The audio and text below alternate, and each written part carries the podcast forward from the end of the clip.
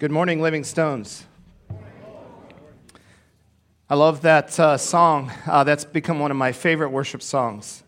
A song where we, we ask the Holy Spirit to come and to dwell among us and to consume us, uh, to be with us.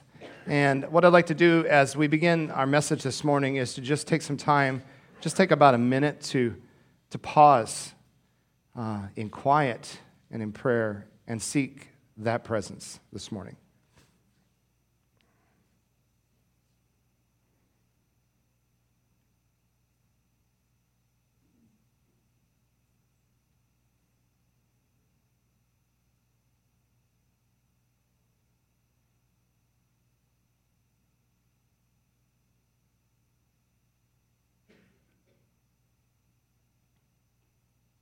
God, I thank you. We come together and we thank you, we praise you. We thank you, Father, for this family of believers that is gathered in, in this place uh, to, to spend some time singing songs of praise, to lift up our hearts in thanksgiving before you, to bring our prayers and to place them at your feet, where you care for them and you love us. We thank you, Father, for a time to, to meet around the table like we do, to remember, to remember Jesus, to remember your great gift for us and your great love for us. Thank you, Father, for your Holy Spirit, that you don't just lend to us, but that you give us as a, a very real presence in each of our lives. And we pray, Father God, that you would take your poker, your stick, and that you would stoke into flame the embers that are there in each of our lives. And Father, that you would do the same uh, within this church body, this community of believers that gather together, Father, that your Holy Spirit would have free course among us today. Father, that you would challenge us, that you would convict our hearts, that you would make us open and aware, Father, of your presence, the reality of your kingdom here. Father, that you would uh, do away with our will and our desire and our agenda, Father God, but that you would reign and rule and that your kingdom would come and your will would be done on earth as it is in heaven. Thank you, Father. We love you. In Jesus' name, amen. Amen. In just a few weeks, uh, our nation will observe the National Day of Prayer. On Thursday, May third, twenty eighteen, every first Thursday of the month has been designated the National Day of Prayer. And our country will observe this as a holiday, and it was set into law in the United States during the presidency of Harry Truman. And every year since then, we have observed that. Throughout our country, this year, over forty thousand observances will be held in large cities and small communities praying for unity, which is the theme of this year's National Day of Prayer. In churches, on Capitol building steps, courthouses, workplaces, school buildings, and in private homes, people will kneel and pray. And we pray. We pray because we believe that prayer makes a difference, that it has an impact, not only on our country, but in our world for the kingdom of God. Let me just share with you three just really quick stories of people who have prayed God's kingdom. Claire Townsend was a producer in Hollywood, and she described a meeting where everyone sat around a boardroom table with inflated egos, posturing and pushing their ideas, and nobody coming to any sort of cohesive decision. And she said, I got the idea of zapping each person with love, she said. It was around the time of the first Star Wars movies, and Claire imagined herself spreading God's love with a sort of lightsaber compassion, zap, zap, as she prayed for her coworkers around that table. And she ran around a table looking at people, looking at people, thinking about their good qualities, focusing on them, seeing them, if you will, through God's eyes. Jordan Trumbull, program director for the Episcopal Diocese of West Virginia Summer Camp and Conference Center, moved to Los Angeles after college to work at an H I V clinic as part of the Episcopal Service Corps. Her faith often came up in conversations with clients who were puzzled about how a white college student from rural West Virginia ended up doing H I V tests and counseling in Southern California. The teenagers and young adults were a little skeptical of me, she said.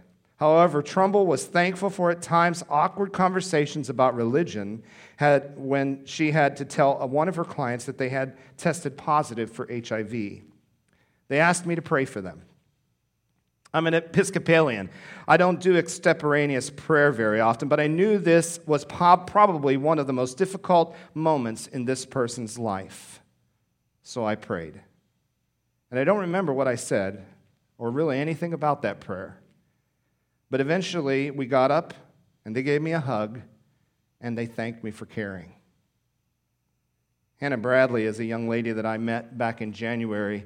Hannah uh, We met Hannah at our, impact, our annual Impact All Staff Conference, uh, and this year we held it in Phoenix, Arizona at the Franciscan Renewal Center, and uh, we rented out a room where we could have all of our sessions, and every morning we would get together, our staff would get together, about twenty-five of us, to worship, just like we have done today in this small room, and the doors were open because it was nice and beautiful and sunny, something that we wish we had right now, and uh, but we let it, letting the, the breeze come in and the music flowed out, and as I was standing in the back during one of those worship sessions, there was a, I, I could sense a presence behind me, and I looked around, and there was a, there was a young lady uh, with a little two-year-old girl wrapped around her knee.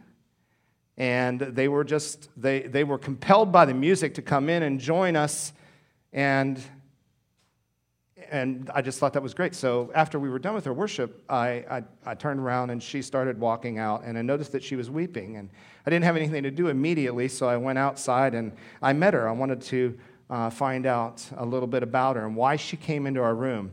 And there was all kinds of activities going on at the Renewal Center throughout that time. And, and she said, well, I'm looking for the Christian yoga class, which I thought was really cool.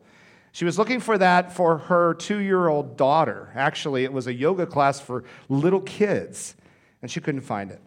So she was telling me a little bit about her story and how she ended up there and why she was taking her little Hannah uh, to uh, yoga.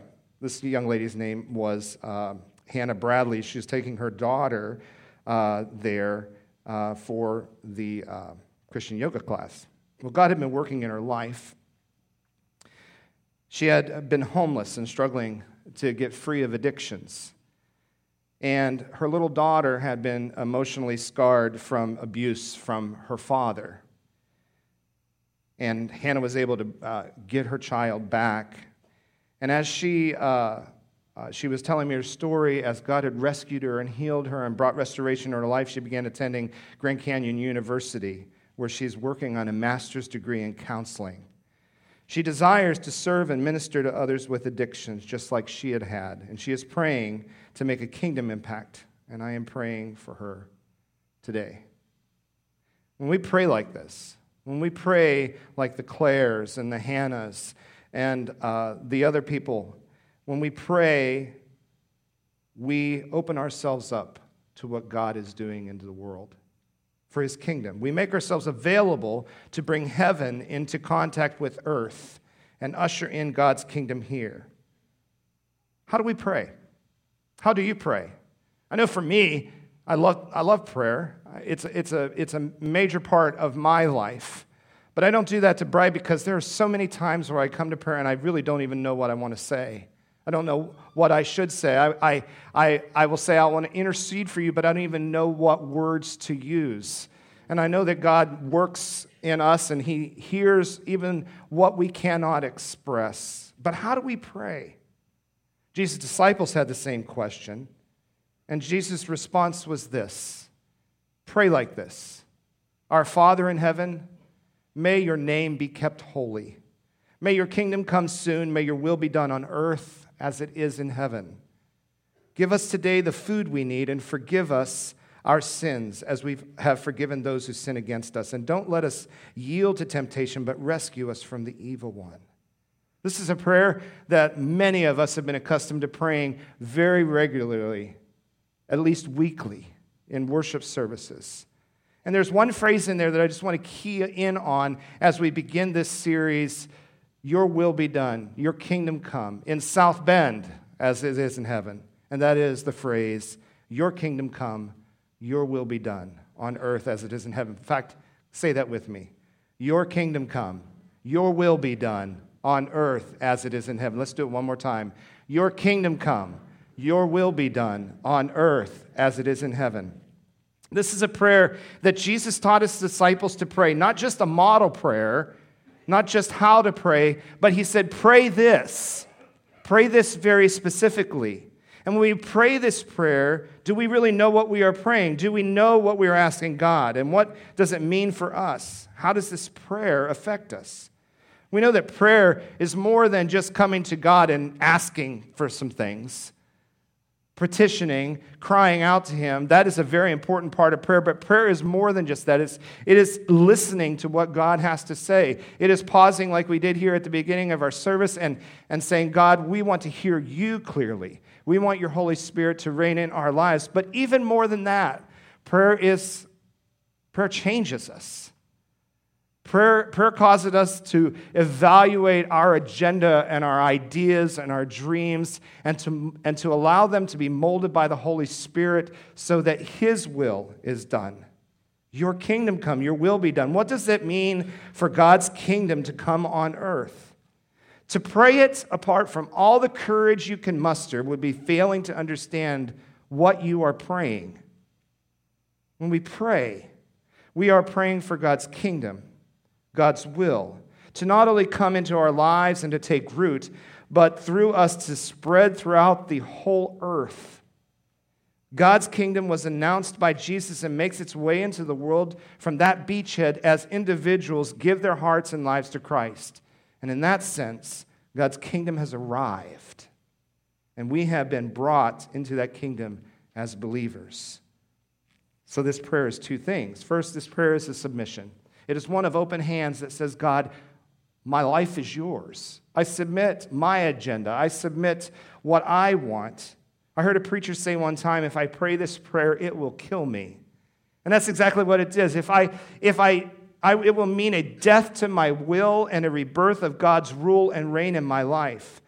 I must let go of my life of bondage, slavery, and service to this world. I long for the freedom that can only be found when God is Lord and King of my life. But secondly, this prayer is a prayer of desire. In other words, if I if I pray that prayer, what is my desire? It ceases becoming what I want, and it's, God, I want what you want. My greatest desire, my greatest dream is to be able to look through your eyes and to see what you see and to want what you want. It's God's kingdom in my life, in my family, in my community, and in my world. And then it says on earth, as it is in heaven. What is happening? This is a question I ask. What is happening in heaven that is not happening here? If I pray that prayer, I understand what's going on around me. I can see the world out there. I can read the newspaper. I can watch the news. I can see what's happening in my world, but what is happening in heaven that I cannot see and I want brought down here to earth? That's what I desire. There's a difference between heaven and earth in our minds. For us, it can be kind of a destination. And because of pain and sorrow and hurt and work and messy relationships, we look at this as just kind of an escape to go to heaven and get off of this dirt. As Christians, we have been conditioned to think that our lot in life is to endure here until we reach that final destination of heaven. One of my favorite songs when I first started in ministry was the old song, This World Is Not My Home, I'm Just Passing Through. Anybody know the one I'm talking about? You're probably like, it's not your favorite song anymore? My treasures are laid up somewhere beyond the blue. The angels beckon me from heaven's open door, and I won't be at home in this world anymore. That is such bad theology. And it was a stab at my heart. So for us, it's just a waiting. I mean, now I have my ticket, right? For that final destination of heaven. And I think we believe that. We, we live like that. Now, I love to travel. I do. I love, and I love to fly. I love to get on a plane. I can't wait to get my airline ticket, my boarding pass. And I love going somewhere and experiencing new and unique people and places and eating different kinds of food. And I love the journey and the adventure that is in that journey. But what I don't get excited about is standing in long lines. Anybody here love that kind of thing? I don't think we do. I don't think anybody enjoys that. When you check in online, you are told to arrive how far, how far in advance. Isn't that ridiculous? I mean, but that's where we are. That's what our world is. And it's good advice. If you don't heed that advice, you're going to be in a world of hurt and a lot of anxiety as you stand in that long line because you're going to miss your plane. Because you need all of that time to check your bags and to go through security and to go get your Starbucks or whatever you get when you get on the plane. And they're all long lines. And then after all of that hurry up, you're waiting again for your plane to arrive at the gate. Maybe a delay.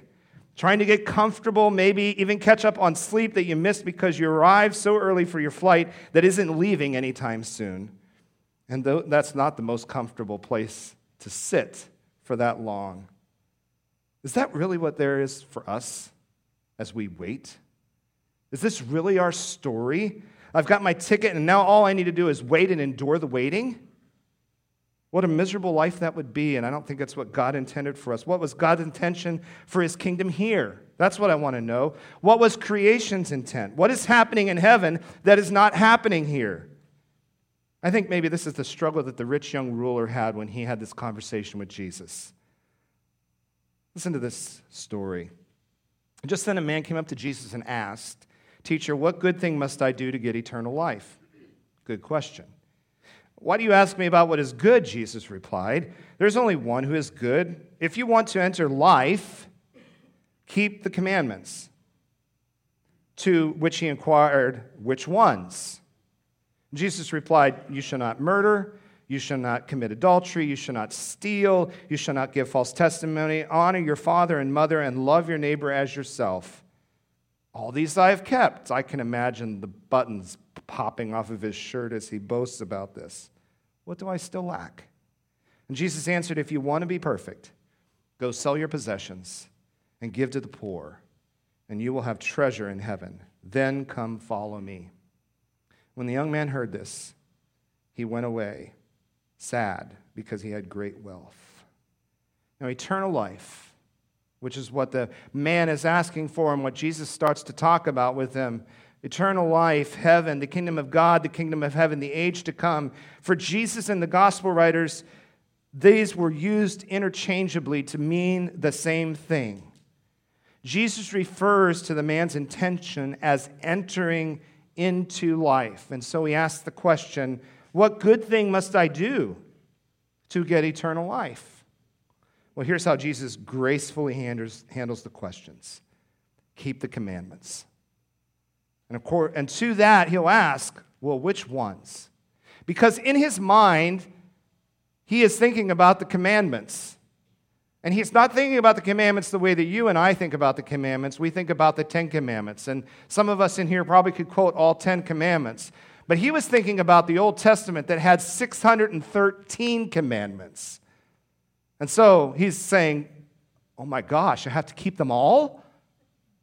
Which ones? Are there a few that you can kind of filter down and say, these are the most important ones? At least that will get me a seat on the train, right? That'll get me a seat and I'll have a ticket to go there. Is there one or two that are more important? In Matthew chapter twenty-two, Jesus was asked the same question. He was asked, what are the greatest commandments? And Jesus would say something completely different than what he says in this text. He uses the Shema and he says, love the Lord your God with all of your heart, with all of your soul, with all of your mind, with all of your strength. And the second one is like this, love your neighbor as yourself. All of the law and the prophets are summed up in these two commandments. But Jesus doesn't say that here to this young man. He doesn't go to the most important, which he defined in another place. He doesn't go to the greatest commandment.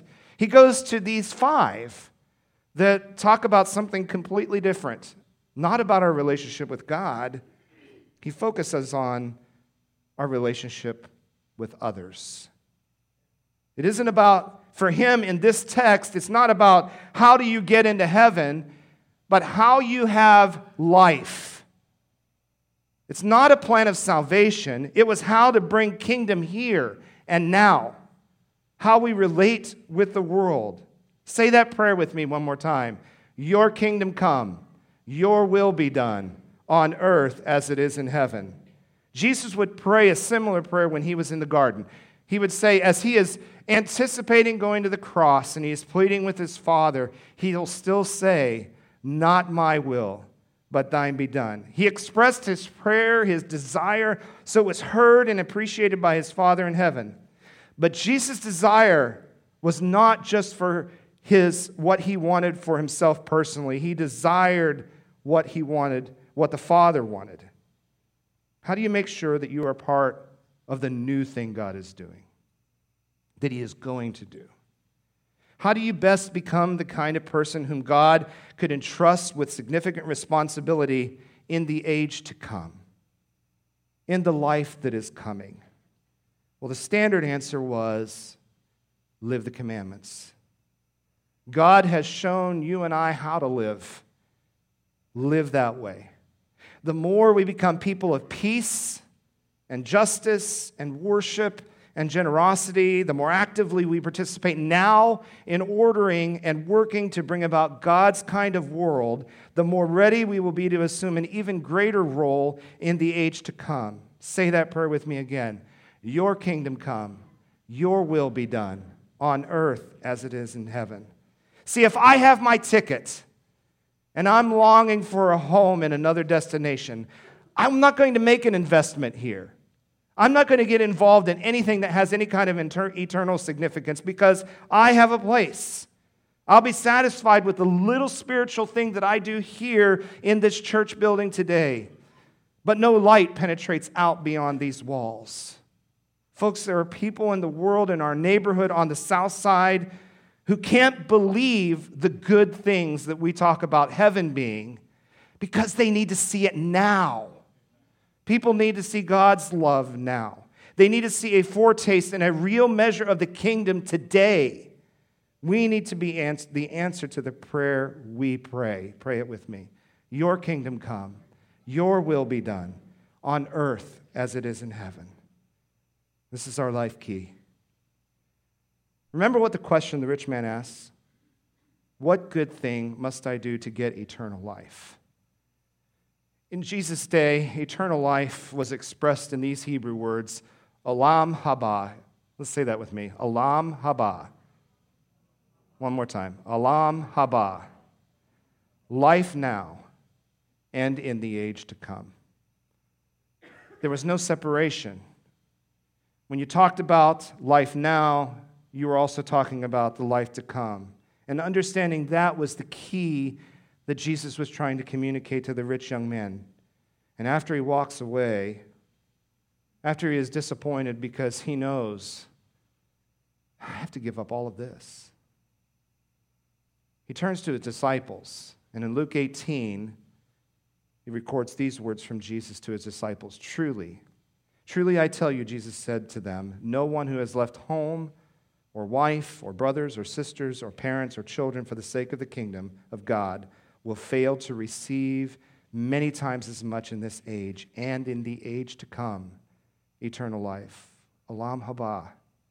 So when we pray, when we pray in South Bend as it is in heaven, what do we actually mean when we pray this prayer? Is praying your will be done as it is in heaven, bringing heaven to earth? Jesus answered the rich man, if if you want to be perfect, go, sell your possessions and give to the poor, and you will have treasure in heaven, then come follow me. So the question for me as I look at that is, what does heaven treasure? What does heaven treasure? The rich young ruler had heaven's treasure. He had everything given to him. But he didn't use it to bring the kingdom of God to earth. He wouldn't surrender it to make a difference. He was only interested in his own advancement, his own place, his own seat, and his ticket. God gives us heaven as a treasure, and he wants us to be generous with it. So we pray the prayer, your kingdom come, your will be done on earth as it is in heaven. Where is the kingdom most needed then is the question that we ask. Where in your world do you see hurting, pain, rejection, violence, persecution, oppression, prejudice? Where do you find the refugee and the widow, the orphan, the poor, the thirsty, the lonely, the mentally ill, and the rejected? In our workplaces, where people feel like cogs in a machine and they are not valued, maybe you feel that way. In our communities, where is there a sense of community at all? Take your treasure, your sacred vocation, your dreams, your passions, and leverage it to make a difference. Be generous, hospitable, gracious, forgiving, random acts of kindness, be welcoming. So if you're a business owner, what does that mean? If you're a manager or a supervisor, hire people not so that you can adv- advance, produce, and succeed for yourself or your business, but believe and value people for who they are. Stop, reflect, and understand who they are and advance and promote for their care and well-being.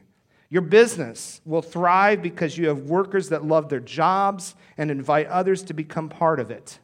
This will make kingdom changes that will last for eternity. This will bring heaven. If you're a teacher, you work in the school system, you look at the face of each student, past their abilities or their inabilities, past their behavior issues. Everyone is your favorite, because you are able to recognize and discern a family, whatever that might look like. You can sense a need for grace and patience, a loving touch, and belonging. And in the short time that you have, you have a lasting impression and investment in a life that is beyond you. How about your neighbors? How many of you know the na- names of your neighbors? I, I, I'm sorry to say I don't know all of the names of my neighbors. I know Kate and Mark that live Uh, to the west of us, and I know the faces of some of the people that live east to us, and we've lived there for six and a half years. That's a shame. Don't be so busy that you don't even know the names of those who are around you, because God placed you there. God placed you there to be a light in your community and to offer community and to welcome people. And if you're a student, why are we so impressed by the scholars we're supporting this year? I love those videos last week, because each of them had a story that was outside of themselves. They had a dream of making a difference in the world that was more than just power and prestige and money and success. That's God's kingdom coming to earth.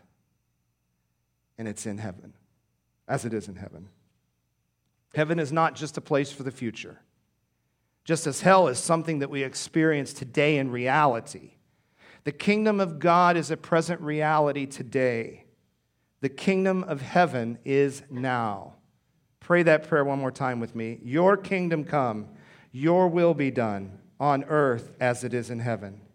We invite you to help us bring a foretaste of God's kingdom here. When we, when we do these things as a congregation, when we love the South Side well, it is not just an activity that we can kind of post pictures on Facebook and say, look at the good thing that our church did. We bring a taste of the kingdom of God into the world so people in the world can get a glimpse. They can see God's love in a very real and tangible way, and it should inspire us to do that over and over again outside of these walls and outside of the context of our community here. So for us, it is a challenge for us to live in the here and now, but it's because it makes the most difference. Kingdom come today on earth as it is in heaven. Instead of getting wrapped up in what will happen, live today. Live today. God has given us an opportunity to participate in a vision and a mission that is a reality for today, to bring the kingdom in a unique and powerful way.